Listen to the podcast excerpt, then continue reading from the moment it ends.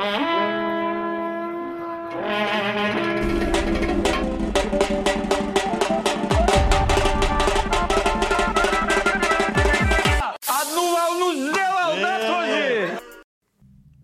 салам алейкум. Вы слушаете Чайхана подкаст, и мы выступаем за культурное разнообразие. С вами Георг Габараев. И все так же Уктам Шерхан. Сегодня у нас достаточно нетипичный для вектора нашего подкаста выпуск. Тема у нас весьма и весьма спорная. Особенно для таких людей, как мы с моим коллегой. Сами знаете, из какой мы культуры, сами знаете, как мы можем относиться к этой суете. Несмотря ни на что, сегодняшняя тема для разговора — это тусовки. На улице настали холода и морозы, и мы с нашей командой подумали, что самое время поговорить о жарких вечеринках. Я был максимально против. Согласен, согласен. Тем не менее, чтобы разрешить этот спор, мы позвали человека с той стороны баррикад, эксперта в харамных делах, крупного игрока э, в сфере растлевания и порока, а также просто замечательного э, паренька и очень приятного собеседника. Максим Погорелов, организатор всех посвятов на ГМУ и хозяин тусы за пара. К вашему вниманию. Да-да-да, ребят, всем привет. Спасибо, что так выделили такие мои регалии. Теперь все, что я пытался доказать маме, что я занимаюсь какими-то добрыми вещами, это все кануло в лету. Но, Ну. тем не менее, да, большинство из этого правда. Еще раз спасибо. Все относительно, Максон, все относительно. Ну почему все кануло в лету? Вечеринки — это ведь хорошо, ты приносишь людям радость, а это добрые дела. Вот это, кстати, очень спорный вопрос.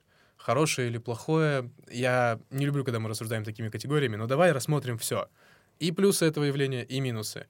Максим, какие плюсы в первую очередь для, допустим, среднестатистического молодого человека, студента, ты мог бы выделить? Ну, в первую очередь, я бы начал не с плюсов, я бы начал с того, что даже тусовки нужно делить на тематики, и на эти тематики они делятся, исходя из того, какую цель они преследуют. То есть, допустим, я могу говорить за ГМУ, потому что это мое родное место, и, ну, и тусовки на этом факультете организовываю я. А, у нас есть, э, так назовем его, э, трек тусовок, который связан с ГМУ Family. ГМУ Family — это что-то наподобие семьи. Сейчас должен сюда вступить Доминик Торетто. Вот. И все эти тусовки э, направлены для того, чтобы укрепить и увеличить эту самую ГМУ Family. То есть мы пытаемся разрушить э, какие-то баррикады и построить мосты между разными курсами. То есть чтобы ребята с первого курса могли спокойно подойти за помощью, просто постоять, пообщаться, прийти домой, там, поехать вместе в какую-то поездку с ребятами с четвертого курса и наоборот. То есть мы хотим вот настроить как раз-таки вот эти вот э, связи между разными курсами. Вот для этого и существует ГМУ Family, и для этого, ну, лучшим инструментом для этого мы выбрали как раз-таки проведение тусовок. Сюда входит посвят, ну, поскольку мы должны первокурсников влить в это, во всю эту историю. Потом есть антипосвят, когда, опять-таки, это все равно направлено на первокурсников, но когда эта тусовка уже без какой-то пелены, когда вот мы пытаемся сглаживать углы, когда мы им рассказываем, рассказываем что, ребята, все классно, все хорошо. Вот, мы их, э, так сказать, бросаем в море и смотрим, как они научатся плавать, потому что мы им никак не помогаем в организации. Они организовывают антипосвят максимально самостоятельно, и после мы уже смотрим на то, какие они молодцы. Ну, чаще всего нет, но тем не менее прийти на это посмотреть тоже интересно, поскольку а, небольшое уточнение. У как раз-таки вот этих тусовок, которые связаны с ГМУ Family, ну и в принципе, которые направлены на создание какой-то коммуникации, какого-то комьюнити, а, их очень тяжело запороть, потому что в любом случае, в конечном счете, вы добьетесь того, чего хотели, даже если тусовка прошла хорошо, да, и, или даже если она прошла плохо. Вот, ну, тут, я думаю, нет э, особого смысла выделять какие-то конкретные положительные стороны подобных тусовок, поскольку здесь понятно, для чего это делается. Мы пытаемся помочь ребятам ассимилироваться. В первую очередь первокурсникам, потому что, ну, это ребята извне, они только закончили школу, для них вообще непонятно, как э, выстроена жизнь в университете. С точки зрения учебы для них это непонятно. А как раз-таки вот если они хотят от всего этого отдохнуть, начинается внеуче... внеучебная деятельность, и вот мы приходим к ним с таким предложением, как посвят, тусовки и все прочее. Вот по поводу этого я примерно попытался рассказать. Могу продолжить дальше, либо можем остановиться здесь, если у вас вдруг возникли какие-то вопросы. Ну, слушай, это очень клевый аргумент, и я даже могу привести пример из жизни. Я просто тот человек, который на первом курсе пропустил свой посвят. Ой-ой-ой-ой-ой. Да, это совпало с дедлайном написания эссе у одной очень требовательной преподавательницы. И я подумал, что будет лучше написать эссе, чем пойти на эту вечеринку.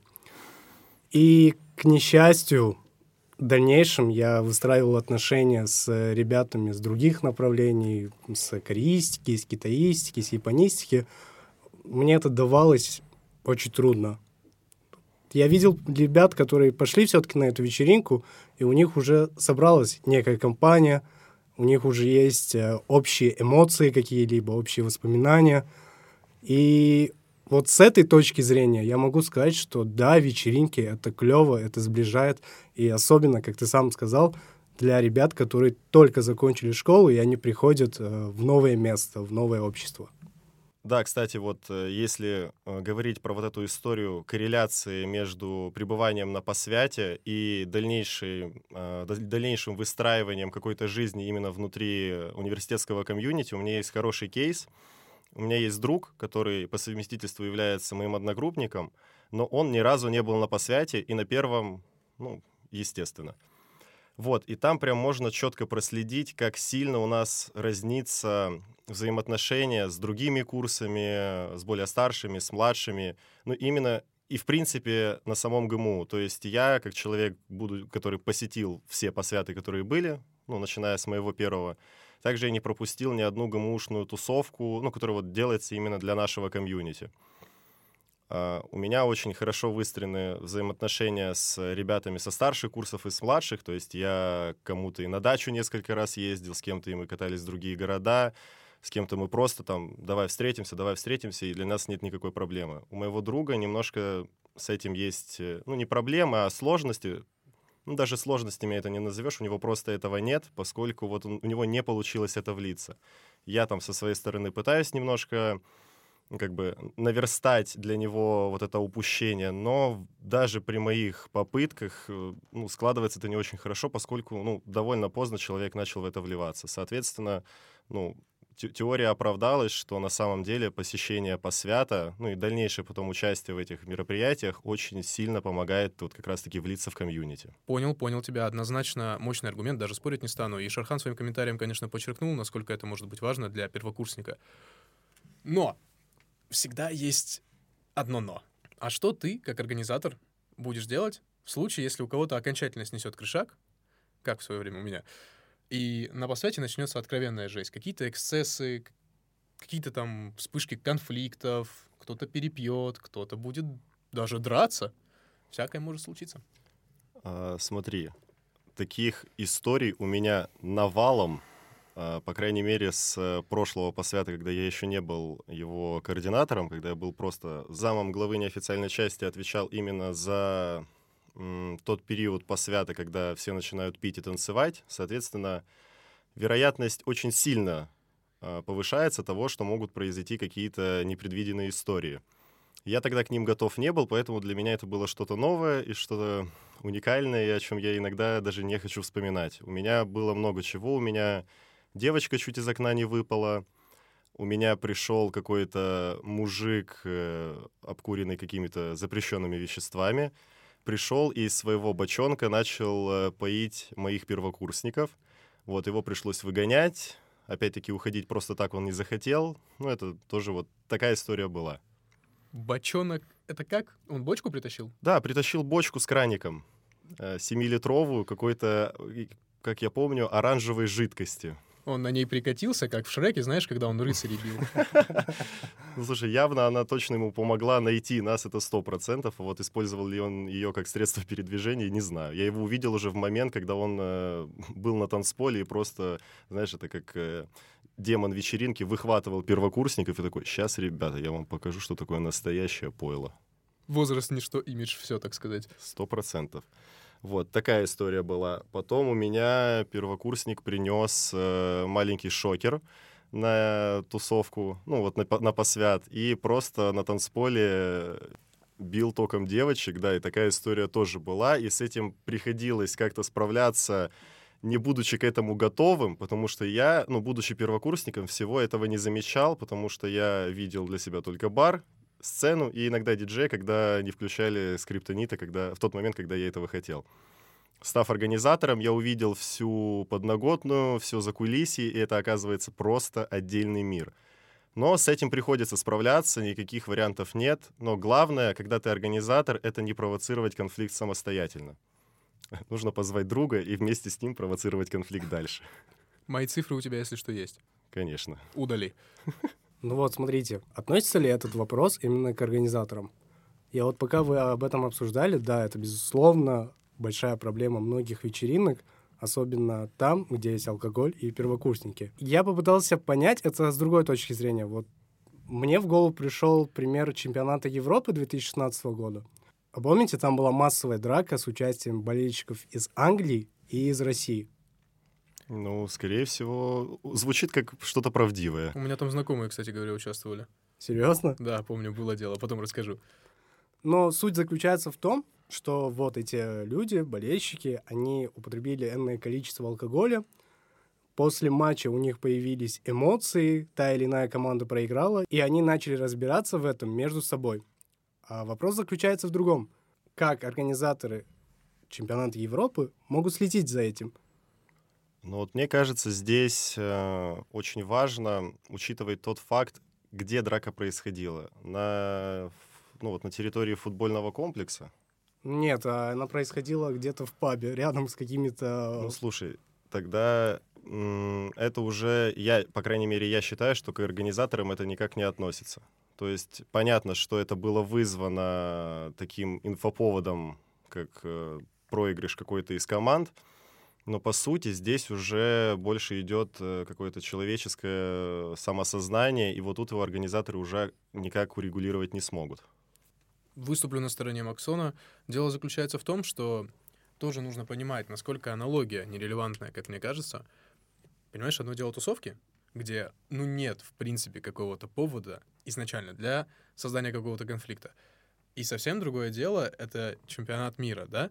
Я помню, когда мы с пацанами смотрели бой Хабиба, я был готов с флагом всех объединенных Кавказских республик бегать и гасить всех фанатов Конора, которые просто под руку попадутся. Даже просто тех, кто вообще не знает о существовании Хабиба. Как они посмели о его существовании не знать, согласись, да? Кстати, за Конора или за Хабиба был? Это очень хорошо, что я тебе не попался, потому что я был за Конора. Я тоже был за Конора. Так, а ну-ка встали, вышли из студии. Ну ладно, это мы обсудим позже. Особенно с тобой, Шерхан. Суть в чем? Мне кажется, что на организаторе ТУЗ лежит несколько другая ответственность. И вот сейчас это будет опять-таки вопрос к тебе, Макс. Понятное дело, что это не футбольные болельщики. Но, с другой стороны, какой в таком случае самый часто повторяющийся повод бывает для создания какого-то конфликта, возможно, какой-то даже драки э, на тусах, дробь на посвятах? А, вот я это тоже прослеживал, когда составлял какую-то аналитику всех предыдущих мероприятий для того, чтобы как-то предугадать э, возможные эксцессы. А чаще всего это происходит так. А, поскольку почти все мероприятия, ну, то есть тусовки, которые я организовываю, они связаны так или иначе с ГМУ Family. Даже если это не посвят или антипосвят, новый наш бренд The Para, который вырос из предыдущего бренда Госпредел, опять-таки направлен а, в общем на ГМУшное комьюнити. То есть мы готовы с распростертыми объятиями принимать гостей из других факультетов, с других университетов, там, с других городов даже к нам приезжали. Но чаще всего это работает так, что основной костяк — это в любом случае ребята с ГМУ, плюс их ребята, их друзья, за которых они могут поручиться. И именно поэтому у нас такие конфликты возникают довольно редко, а если и возникают, 90 из 100 случаев это вот как раз-таки кто-то э, вновь прибывший, ну, точнее, прибывший извне ГМУшных стен, э, как-то что-то не поделил с человеком, ГМУшником. Но опять-таки чаще всего это происходит под, э, после очень большого количества выпитого алкоголя. В таких ситуациях у нас э, всегда на любом мероприятии есть команда так называемых безопасников. Это крупные ребята, в нашем случае от 80 килограмм и 180 сантиметров роста, которые быстро урегулируют эти вопросы. Но опять-таки не за счет драки, а за счет того, что просто хватают их за шкирку и ну, начинают с ними очень внушительно разговаривать. Ох, как я много бы отдал, чтобы увидеть эту картину лично. Что уж там греха таить, чтобы поучаствовать тоже. Да, вот ты сказал, что 90% из 100 — это люди, которые прибывают извне. А целесообразно ли тогда пускать людей из других университетов или даже из других городов, если из-за них как раз-таки и происходят данные конфликты? Я здесь больше имел в виду то, что не 90% пришедших э, извне ребят создают конфликты, а что 90% произошедших конфликтов происходит как раз-таки из ребят, которые пришли извне. Это немножко разные вещи, но здесь еще важно то, что, по крайней мере, допустим, посвят, у него есть золотое правило, которому следуют все. На посвяте никого, кроме ГМУшников, нет. Ни в коем случае. Даже среди организаторского состава, среди гостей, ну, среди первокурсников это естественно. Мы всегда это объясняли тем, что со своими друзьями вы еще успеете потусить, пообщаться, там, в общаге, у себя дома, в бар сходить. А посвят как раз-таки для того, чтобы вы познакомились со своими одногруппниками, но даже важнее с однокурсниками, потому что, опять-таки, небольшое лирическое отступление, даже я бы назвал это углублением в суть посвята ГМУ, мы, когда проводим э, официальную часть, которая направлена как раз-таки вот на выстраивание межличностных каких-то контактов и связей, мы специально миксуем ребят между собой так, чтобы они не учились в одной группе, мы отслеживаем их соцсети и смотрим, с кем они общаются, для того, чтобы ребята э, состояли в группах максимально незнакомые друг с другом, для того, чтобы на посвяте у них как раз-таки ну, была, была мотивация, чтобы познакомиться между собой. Вот. Это вот про посвят. Остальные мероприятия, которые мы проводим, ГМУшные, э, ну, к сожалению, нет возможности полностью отказаться от гостей извне по нескольким причинам. Во-первых, это все равно уже больше просто тусня, где есть алкоголь, есть танцы, ну, естественно, есть общение, есть какие-то там конкурсы, не конкурсы, но в любом случае это уже не что-то направленное там в первую очередь на создание комьюнити. Именно поэтому кто-то хочет туда прийти там со своим другом, который учится не в вышке или не на ГМУ, со своей девушкой, которая также не из ГМУ или из высшей школы экономики. Поэтому мы открываем вход. Это мы так всем объясняем, на самом деле, но, извините, мы все равно должны как-то зарабатывать с этого, а ну, чисто на ГМУ далеко не уедешь, поскольку ну, оно, это ограниченный ресурс. Вот, именно поэтому мы приглашаем ребят извне, но опять-таки для того, чтобы максимально минимизировать вот риск возникновения подобных э, ситуаций, когда приходится кого-то разнимать, мы довольно ну, пытаемся серьезно отслеживать то, кто приходит к нам. Кстати, отсюда назревает вопрос. Алкоголь мы уже не раз упоминали его. Небольшая ремарка. Алкоголь — это харам, наркотики. Зло — компотики. Супер, а котики — вообще зашибись. Продолжай. А, я уже забыл сказать, что еще Мияги и Антипанда — это величайшие артисты. И не кальянный рэп. Продолжай, пожалуйста. Отсылочки. Алкоголь. Вот, а, многие ребята приходят на вечеринки. Я сам был организатором тусовки AMPM. Вы, наверное, о ней слышали. И я встречал такое явление, что ребята очень сильно налегают на алкоголь, и такое ощущение, как будто они прям не знают свою норму. Ведь у каждого человека есть норма. Вот я, когда прихожу отдохнуть, выпить алкоголь, я знаю свою норму. Одна пинта пива. А моя все. норма знаешь какая? Нисколько. А... Потому что харам, братья. Продолжай. Вот, и можно ли вообще как-то организаторам справиться с этим? подсказать ребятам, может, их норму. Как ты вообще думаешь? А, да, вот если мы уже начали обсуждать норму алкоголя, моя норма — это 0,7 белого полусухого, либо рислинга немецкого, либо чилийского полусухого. Повторюсь, это очень важно. Я так понял, ты нам сейчас просто так тонко намекнул на цену за привод тебя в качестве гостя. Да, ребят, 350, красное-белое, Мариальто. Ну, это португальское, но тоже неплохо. Так вот, э, вернусь э, к твоему вопросу. Да, это на самом деле гипер важно, потому что, решив этот вопрос, организатор э, решает для себя кучу ну, вытекающих из этого проблем. Мы э, в мой год, когда я был координатором посвящения, э, решили сделать э, небольшую пиар-компанию, направленную на то, чтобы научить ребят правильно пить алкоголь. Я надеюсь, все помнят, э, кто такой Серж Горелый из Comedy Club. Вот, и его рубрику, не помню, как она правильно называлась, Шоу предварительной ласки. они самые. Вот, и мы решили в таком стиле сделать ребятам гайд, как правильно вести себя на тусовке, но в любом случае это все равно было связано именно с алкоголем. Там было несколько правил. Э, Основное — это на одного человека больше двух шотов, ну или лонгов не выдается, поскольку, ну, если человек берет на себя сразу много, скорее всего, он это сам и собирается выпить, а это уже ведет к плачевным последствиям. После этого мы также, ну, одно из важных правил было, что, ну, если ты хочешь выпить, ты подходишь к бармену и заказываешь, поскольку ты сам себе можешь намешать чего-то страшного, и, скорее всего, тебе будет потом очень плохо. А из-за этого будет очень плохо организаторам. Вот, это... Ну, там было еще много правил, но они уже не так сильно связаны с алкоголем. Вот это основное. Это что относилось именно к э, пиар-компании, что мы пытались ребятам донести. А вот если смотреть именно со стороны организаторов, у нас э, команда барменов была э, ну, составлена довольно-таки давно, и мы, ну не сказать, что мы прям для них устроили какое-то обучение, мы просто для, для себя составили гайд бармена и его ребятам доносили. То есть, ну опять-таки, что больше двух позиций по бару одному человеку в руки не отдаем.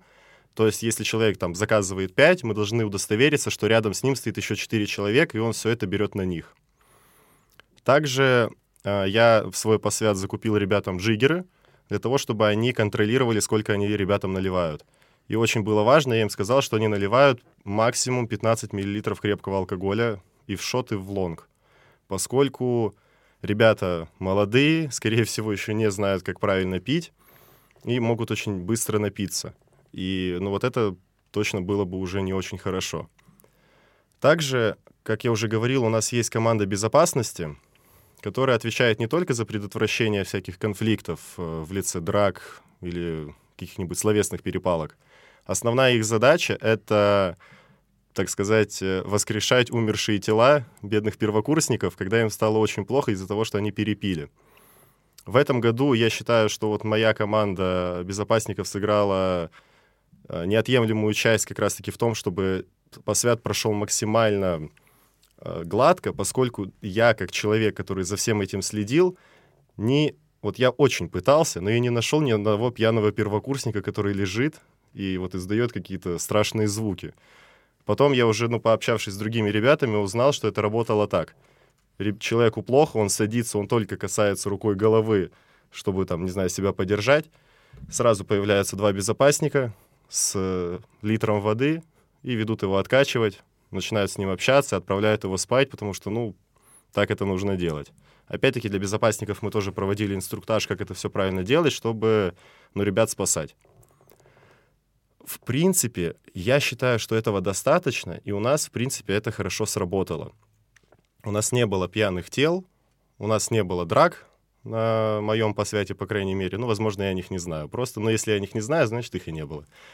Вот, также, а, ну еще тоже очень важное уточнение, перед тусовкой надо очень плотненько покушать. Это очень важно, ребята. И вам я об этом тоже напоминаю. Я так понимаю, у нас получился гайд по тому, как правильно пить. Да. Если вам требуется печатное издание, пишите мне в директ. Спасибо за ответ, Макс. Но у меня возникает логическим образом смежный. Я даже считаю более важный. Музыка. Если на тусе присутствует хорошая музыка, я считаю, лично мое мнение, там и все вот эти вот ваши алкоголи, вот эти вот ваши движения, они уже не нужны. А если музыка плохая, то даже там, я не знаю, литры всего, что только можно в человека влить, не спасут. Отсюда вопрос. Как вы, организаторы, обычно подбираете музыку? Какие указания даете диджею, если вообще даете? Вообще весь вопрос музыки у нас, по крайней мере, во всех тусовках начинался с поста, куда мы просим ребят скидывать музыку, которую они хотят услышать на мероприятии.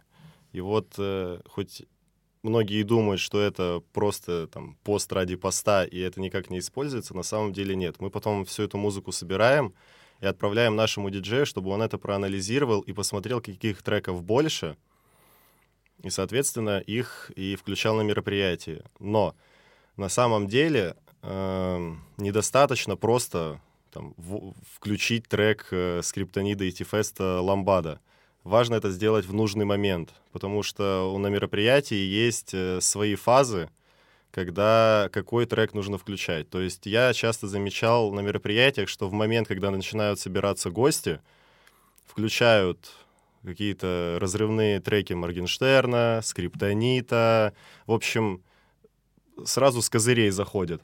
А это максимально неправильно, потому что, ну, вы сразу, так сказать, эм, себя обезоружили, и после этого, ну, уже нечем привлечь внимание людей, потому что включить несколько раз трек скриптонита, это, конечно, можно и нужно, но опять-таки там два раза, ну, три, ладно, но точно не четыре и не больше, и делать это в начале тоже неправильно. Вам нужно э, правильно за счет музыки э, контролировать человеческий поток, то есть в начале, когда люди приходят, вам нужно специально включать быструю музыку, чтобы люди подстраивались под нее и банально шли быстрее.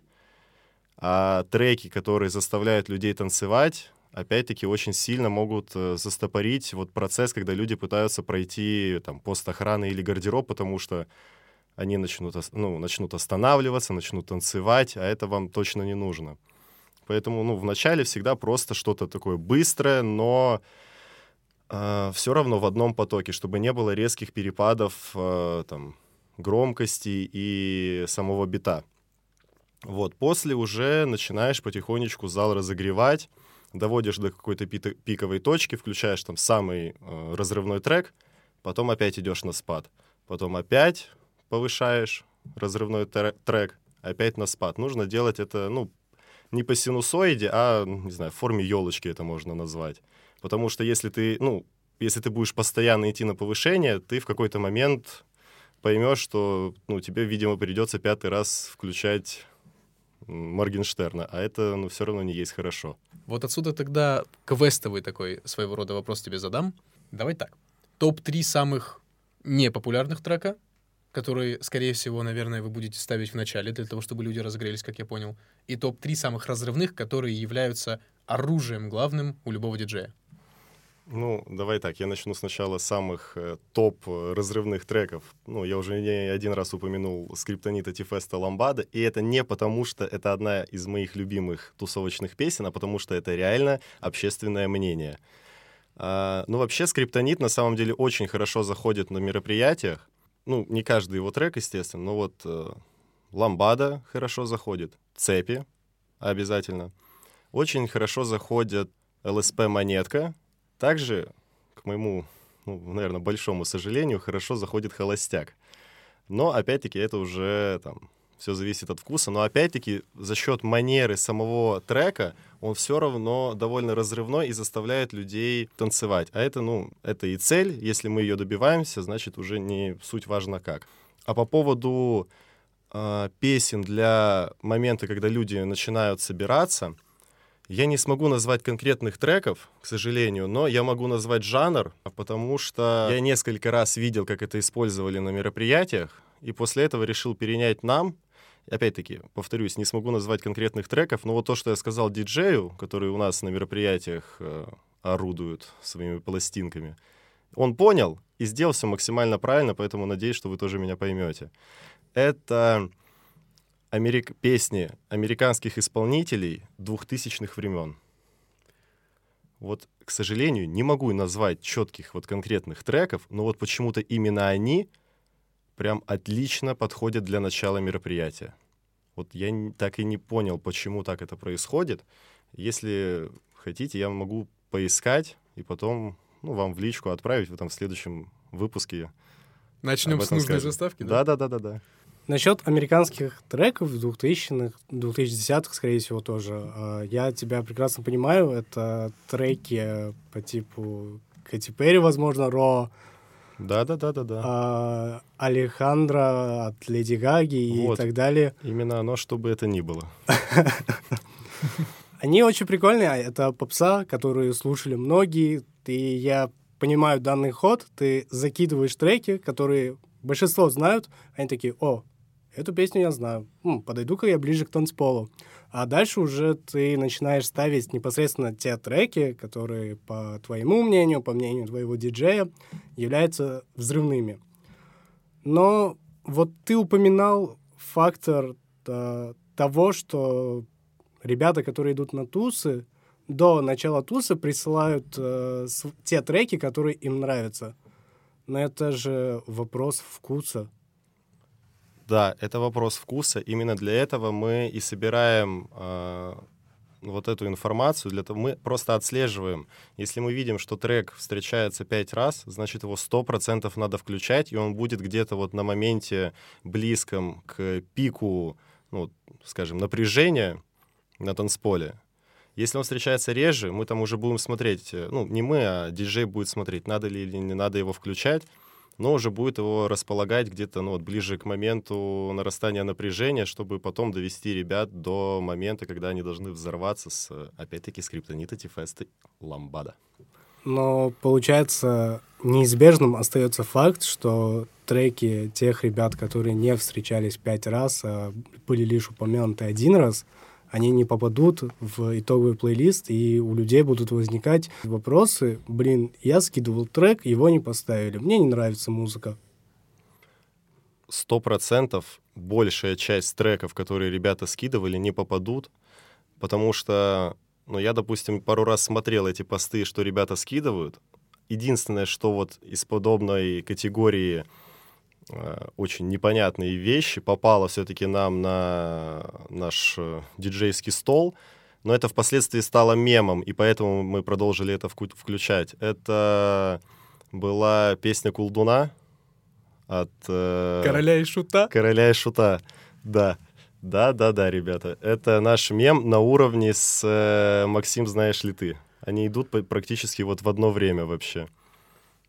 Но, Максим, знаешь ли ты, это величайший хит. Это величайший хит. Вот мне, кстати, вот, ребят, было интересно вот мой встречный вопрос по поводу музыки.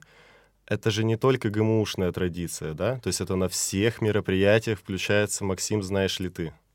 Да, потому что это не вышкинский и даже не тусовочный мем. Максим, знаешь ли ты, это, я бы сказал, культурообразующий для всего СНГ трек. Просто поверь мне на слово. И, кстати говоря, для футбольных фанатов почему-то тоже.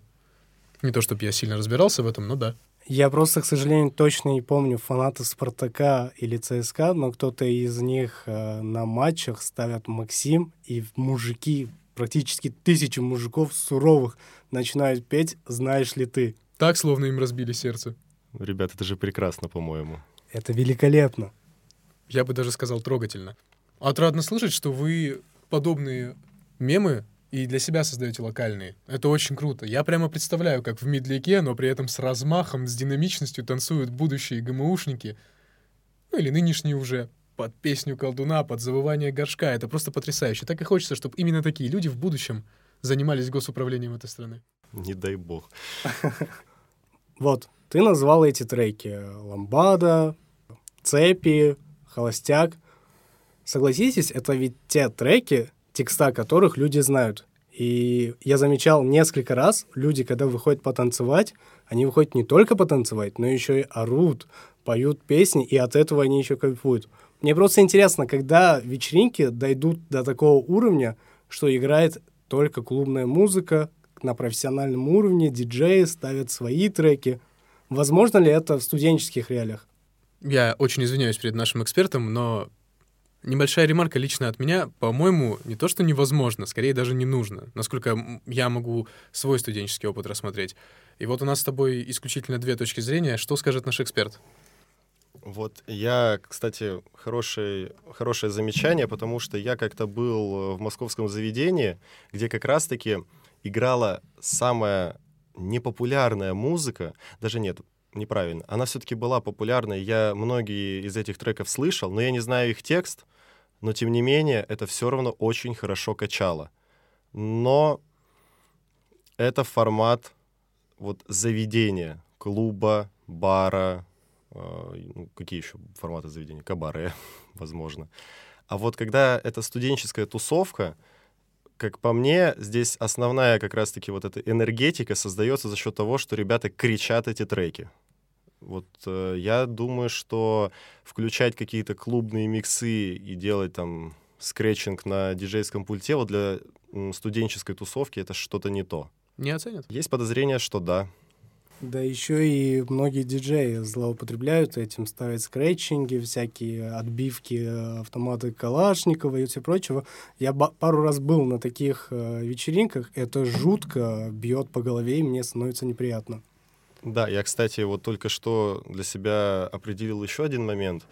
А, проблема в том, что качественно делать э, диджейскую работу, когда ты не просто там свел э, конец э, предыдущего трека и начало следующего, а вот когда ты можешь как-то миксовать между собой э, треки, там, накладывать один на другой, делать какие-то дополнительные биты, это довольно сложно, а это не уровень студенческих тусовок. То есть, ну, там, вряд ли какая-то студенческая тусовка такого довольно локального уровня, ну, хотя бы там на уровне факультета, может себе позволить заплатить за три часа работы диджея там 20 тысяч.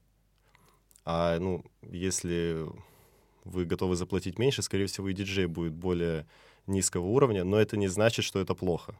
Просто это вот, ну, формат тусовок для студентов, и, как мне кажется, они довольно ну, хорошо это приняли, и это живет до сих пор. От этого никто не хочет избавляться, значит, ну, и нету в этом никакой потребности. Вот что касается меня, вот если бы вы задали вопрос, какие у меня треки взрывные, А, Шерхан, а какие в твоем топе взрывные треки? А, я тебе отвечу, Макс. Среди этих треков есть а, Daft Punk и Pharrell Williams Get Lucky, также Bruno Mars Uptown Funk, э, Wu-Tang Cream, а также я видел несколько раз и просто кайфовал от того, как люди танцуют и хорошо проводят время под B.I.G. Notorious. Месье, а вы гурман, я вам скажу. Стараюсь быть таким. Я бы даже сказал высокий ценитель. Но ты знаешь, каких имен я алчил услышать и каких я не услышал? Я знаю, какие имена ты хотел услышать, Мияги Энди Панда, но мне придется тогда назвать опять две песни «Тамада» и «I Got Love». Выключи микрофон, пожалуйста, и покинь студию. И не заходи сюда больше никогда. А, Дорогие слушатели, следующий подкаст будет проходить без вашего любимого подкастера Кутамова Шерхана. Ну что ж, дамы, господа, дорогие слушатели и попавший в опалу Шерхан Уктамов. Сегодня мы всем составом Чайхана подкаст немного приоткрыли для вас завесу тайны организаторской деятельности, туз, посвятов и других мероприятий, на которые вы ходили, ходите и, скорее всего, еще не раз пойдете. Возможно, к сожалению. Спасибо большое Максиму Погорелову, который посетил нас и выдал, наверное, одно из самых лучших, хоть и первых для нас, интервью. Да, ребят, я всегда рад. Зовите еще. Думаю, моя организаторская деятельность на этом не закончится, и я смогу вам рассказать еще что-нибудь очень интересное. Спасибо большое, и мы обязательно воспользуемся этим предложением. А с вами был Чайхана подкаст. И мы за культурное разнообразие. С вами был Георг Габараев. Шерхан Уктамов, а также Погорелов Максим. Всем алейкум ассалам.